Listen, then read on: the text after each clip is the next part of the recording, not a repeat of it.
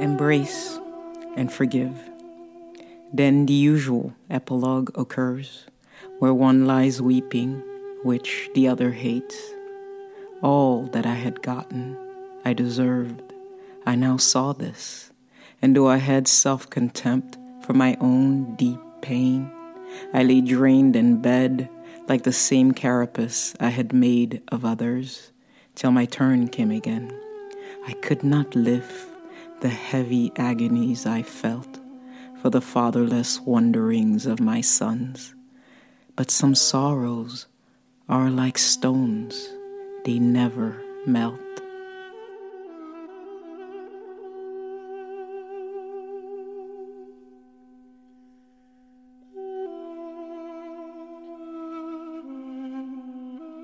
This is Poet on Song, and my name is Mariama Antoine. Welcome back to the podcast that proposes to love a poet with you and accompany them with great music. And today, it is the Nobel Prize-winning Derek Walcott that we'll explore.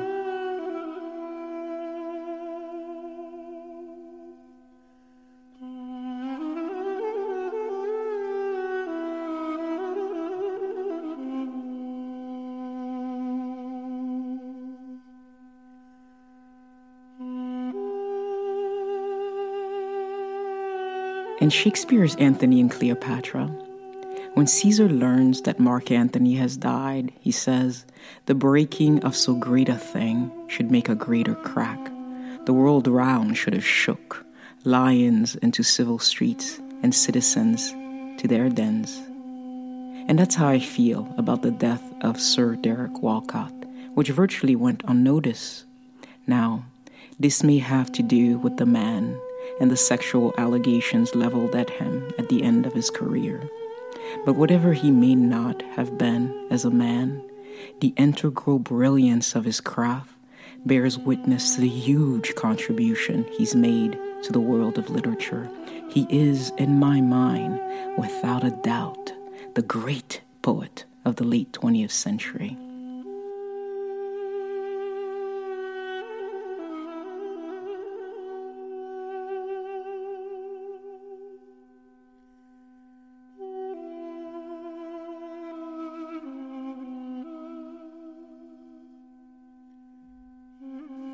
His is a mellifluous song, a voice of such breath and longing, perhaps a longing to right old wrongs, as he says. In any case, he enshrines an entire people and truth beyond all confabulation so that we, precious hearer, may come to know how they came to be who they are now. And Walcott's sun-dusted epic, Omeros, Homer rides the crest of a history where Helen of Troy is of the West Indies. Helen of the West Indies, also known as St. Lucia, but personified in the haughty defiance of a stunning black maid. Achilles and Hector, valiant fishermen in love with the same woman. I'll read you from Omeros in a bit.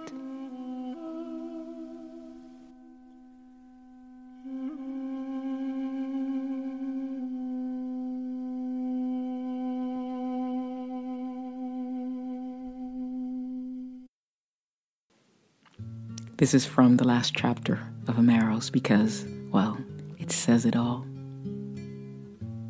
I sing of quiet Achilles, Achille, Apholabi's son, who never ascended in an elevator, who had no passport since the horizon needs none, never begged nor borrowed, was nobody's waiter, who then when it comes will be a death by water, which is not for this book, and will remain unknown and unread by him.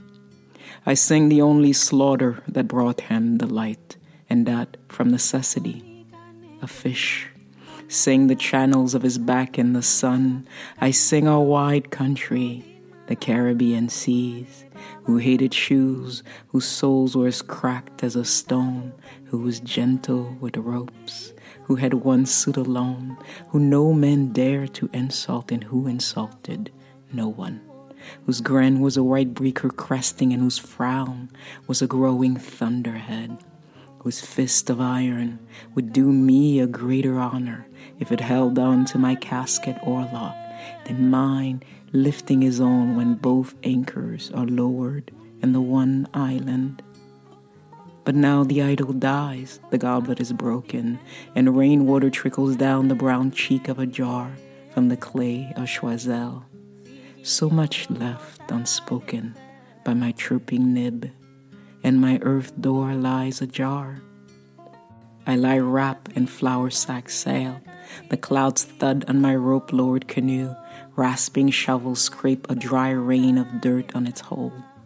But turn your head when the sea almond rattles, or the rusted leaves grape with the shells of my unpharaonic pyramid, towards paper shredded by the wind and scattered like white gulls that separate their names from the foam, and nod to a fisherman with his khaki dog that skitters from the wave crash, then frowns at his form for one swift second.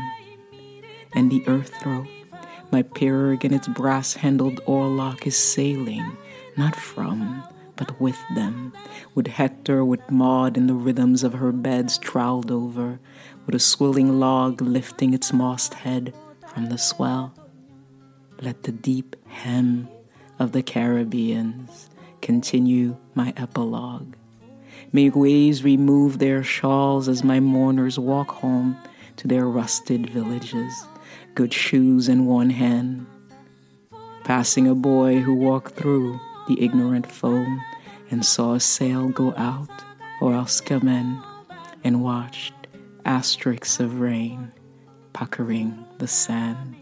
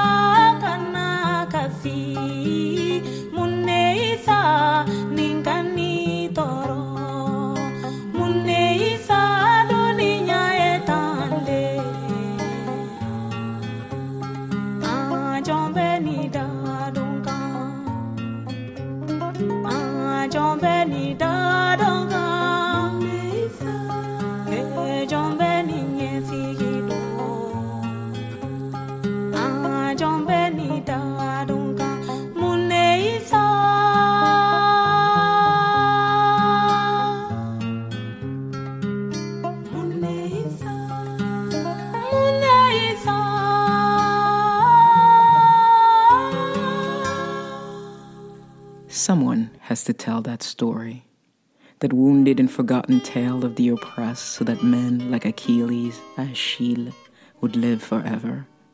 More often than not, I'm moved by how boundless his love of the people is.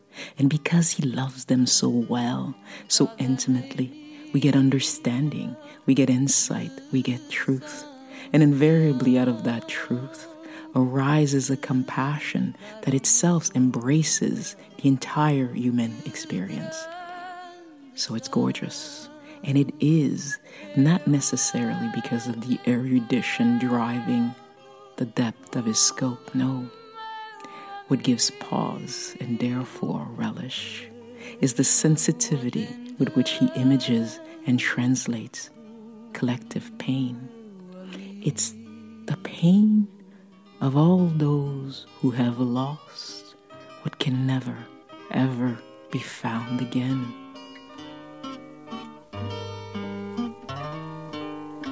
Estando na ermida, frente ao altar, cercaram-me as ondas grandes do mar.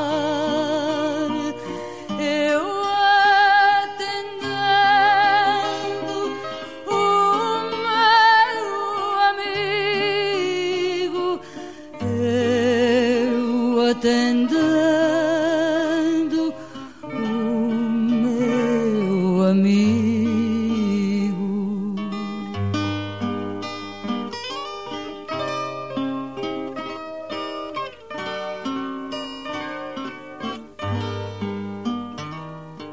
Não tenho barqueiro nem remador.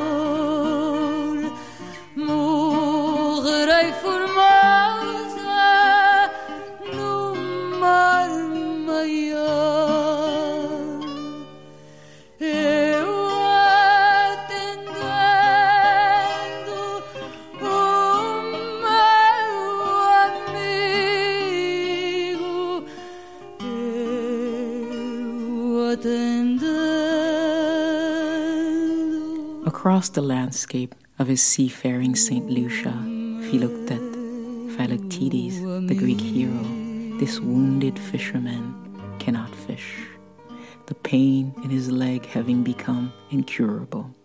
So, it is life without the sea. Ah, the strain of that life. And because he is black, and because he is poor, his pain has a peculiar scent, a particular feeling. It locks at specific points, and most notably, at the root of his story.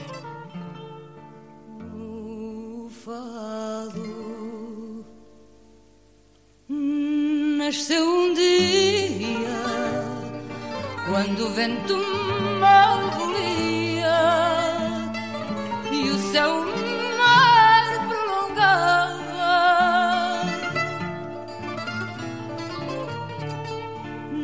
Na morada de veleiro, no peito do marinheiro, que estando triste cantava. Here is the scene. Mais qui c'est qui arrivou, Philoctète? What is wrong with you, Philoctetes? I am blessed with this womb, Ma Kilman, which will never heal. Well, you must take it easy. Go home and lie down. Give the foot a little rest. Philoctète, his trousers legs rolled up, stares out to sea from the worn rum shop window. The itch and the sore tingles like the tendrils of an anemone and the puff blisters of Portuguese men-o'-war. He believed the swelling came from the chained ankles of his grandfathers, or else why was there no cure? That the cross he carried was not only the anchor's but that of his race. For a village black and poor as the pigs that rooted in its burning garbage, and there were hooked on the anchors of the abattoir. Ma Kilman was sewing. She looked up and saw his face squinting from the white of the street. He was waiting to pass out on the table. This went on for days. The eyes turned to warm water near, the self-hating gesture of clenching his head tight and both hands. She heard the boys in blue uniforms going to school screaming at his elbow, Philo, philosophie. a mummy embalmed in Vaseline and alcohol. In the Egyptian silence, she muttered softly, "It have a flower somewhere, a medicine, and ways my grandmother would boil it. I used to watch ants climbing her flower pot. But God, in which place? Where was this root?"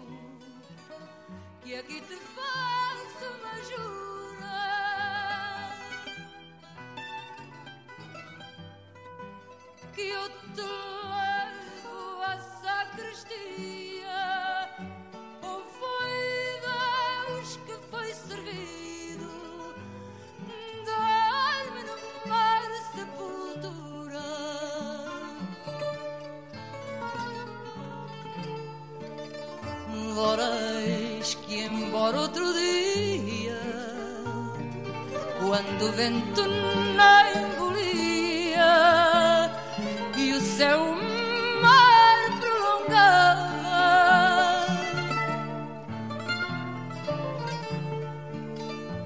a proa do outro veleiro velava outro marinheiro que estando triste cantava.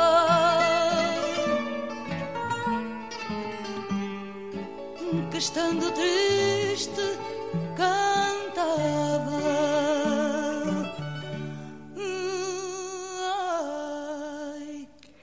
Philoctetes' pain is deep and as quiet and meaningless as rats' feet over broken glass. That's not mine, that's T.S. Eliot's. And because he is powerless, he takes out his rage on the only thing available to him, his yam garden. Hear about what he massacres and how he comes to peace.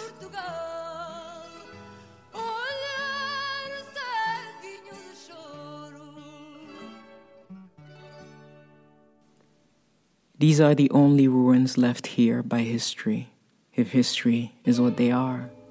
The twisted logwoods are orange from sea blast. Above them stands a surprising cactus. Philoctetes lamped to his yam garden there. He passed through the estate shuddering, cradling his cutlass, bayed at by brown knotted sheep repeating his name, "Bah, Philoctetes." Here, in the Atlantic wind, the almonds bent evenly like a candle flame. The thought of candles brought his own death to mind. The wind turned the yam leaves like maps of Africa, their veins bled white, as Philoctetes, hobbling, went between the yam beds like a patient growing weaker down a hospital ward. His skin was a nettle, his head a market of ants. He heard the crabs groan from arthritic pincers. He felt the mole cricket drill the sore to the bone. His knee was radiant iron, his chest a sack of ice, and behind the bars of his rusted teeth, like a mongoose in a cage, a scream was mad to come out. His tongue tickled its claws at the roof of his mouth, rattling its bars in rage. He saw the blue smoke from the yard, the bamboo poles weighed down by nets, the floating feathers of the priests when cutlass cut smoke. When cocks surprise their arseholes by shitting eggs, he cursed. Black people gonna get a rest from God. At which point, a fierce cluster of arrows targeted the sore, and he screamed and the yam rose. He stretched out the foot. He edged the razor-sharp steel through pleading finger and thumb. The yam leaves recoiled in a cold sweat. He hacked everyone at the heel. He hacked them at the heel, noticing how they curled head down without their roots, and cursed the yam, "Salop, you will see what it's like without roots in this world," and sobbed, his head down in the slaughtered leaves.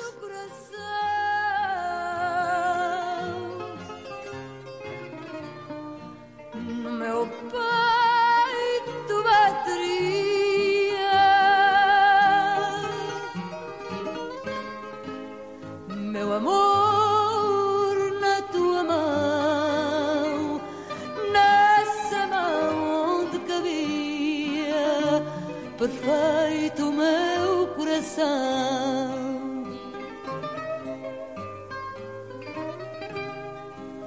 se ao dizer adeus à vida, as aves todas do céu me descem na despedida.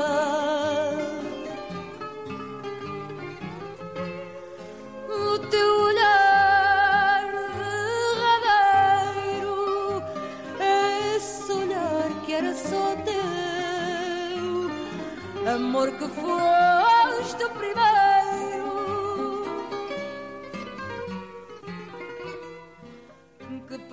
For as long as it takes a single drop to dry on the wax of a dashing leaf, Philoctete lay his pebble spine on the hot earth, watching the sky, altering white continents with its geography.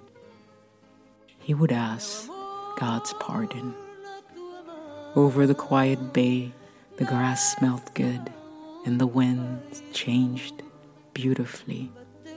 Next, he heard warriors rushing towards battle, but it was the wind lifting the dead yams, the rattle of a palm shaking spears, herdsmen hieing cattle, who set out to found no cities.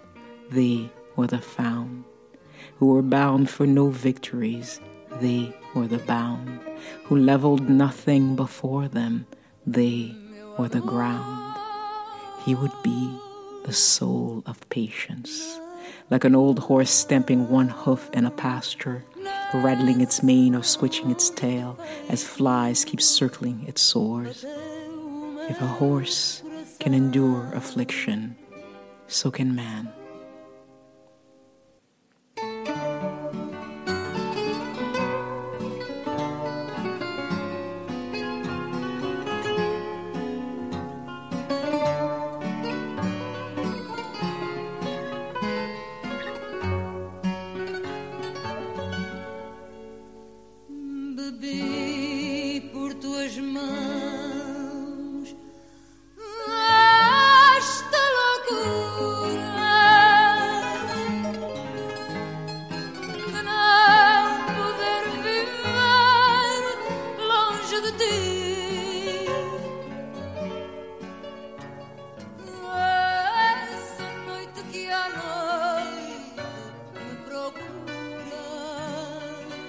That intersection between collective history and personal story is where I bow very low to Derek Walcott's genius.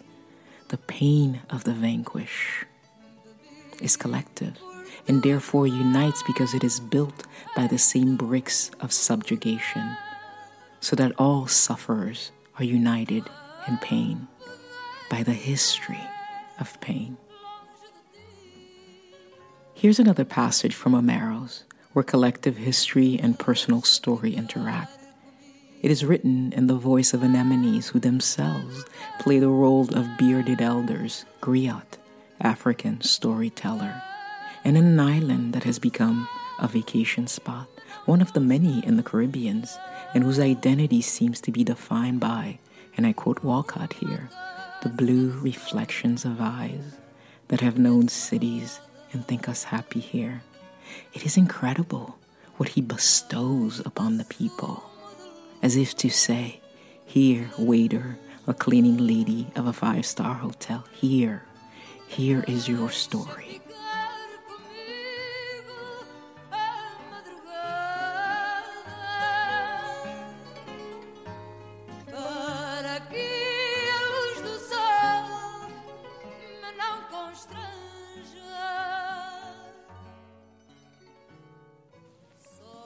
We were the color of shadows when we came down with tinkling leg irons to join the chains of the sea for the silver coins multiplying on the souled horizon. And these shadows are reprinted now on the white sand of interpolar coasts, your ashen ancestor from the Bight of Benin, from the margin of Guinea. There were seeds in our stomachs, in the crackling pods of our skulls, on the scorching desks. The tubers withered in no time. We watch as the river gods change from snakes into currents. When inspected, our eyes shone dried fawns in their brown irises. and from our curved spine, the rib cages radiated like fronds from a palm branch. Then, when the dead palms were heaved overside, the rib corpses floated, riding to the white sand they remembered, to the bite of Benin, to the margin of Guinea. So when you see burnt branches riding the swell, trying to reclaim the surf through crooked fingers, after a night of rough wind, by some stone-white hotel, past the bright triangular passage of the windsurfers, remember us, to the black waiter bringing the bill.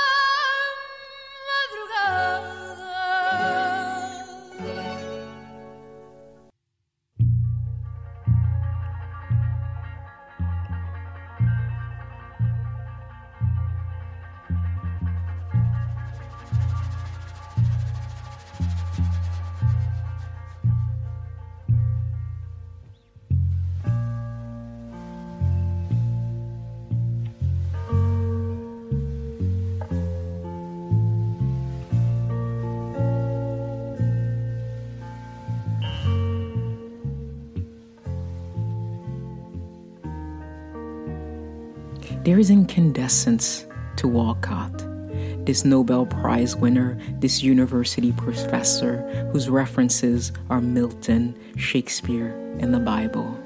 This child of both Caribbean and European descent, his voice carries with it the power of traditional male Western genius, but it is used to tell the story of the vanquished through sheer amplitude.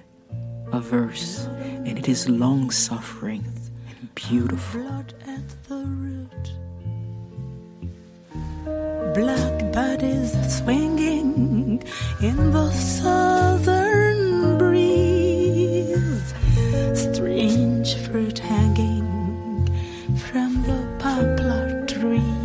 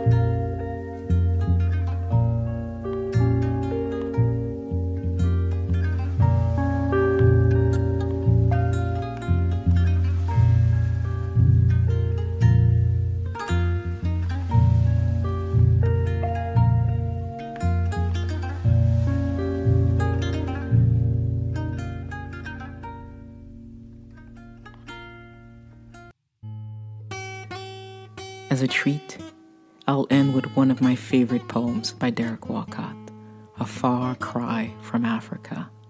Walcott's response to the Mau Mau uprisings in Kenya, where native fought the English for 8 years.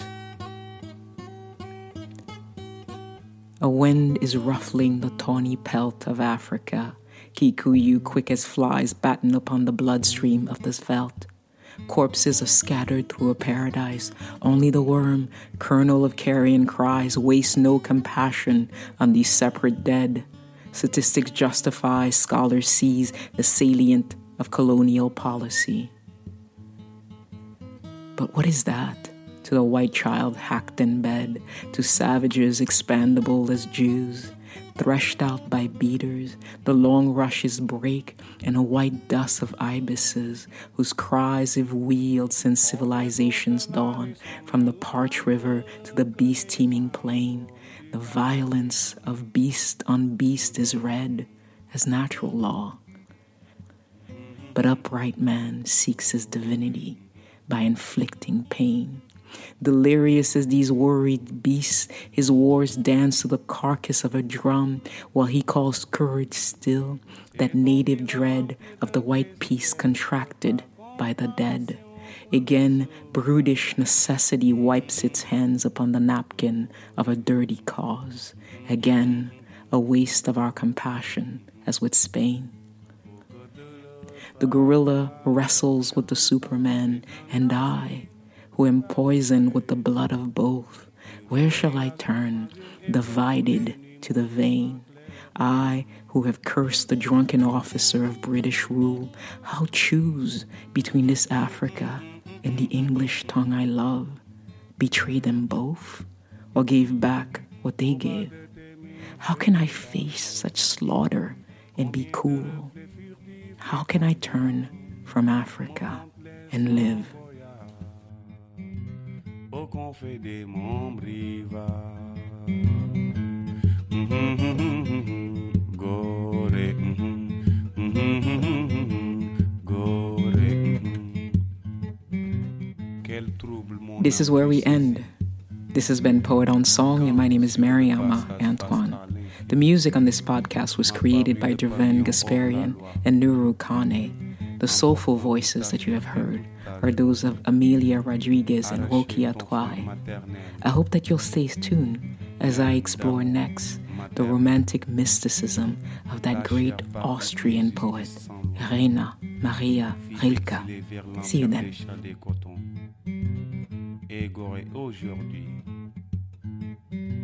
Ton sol noirci par la peine, à jamais garde cette douleur qui t'enchaîne. Comme te font ces larmes alentour.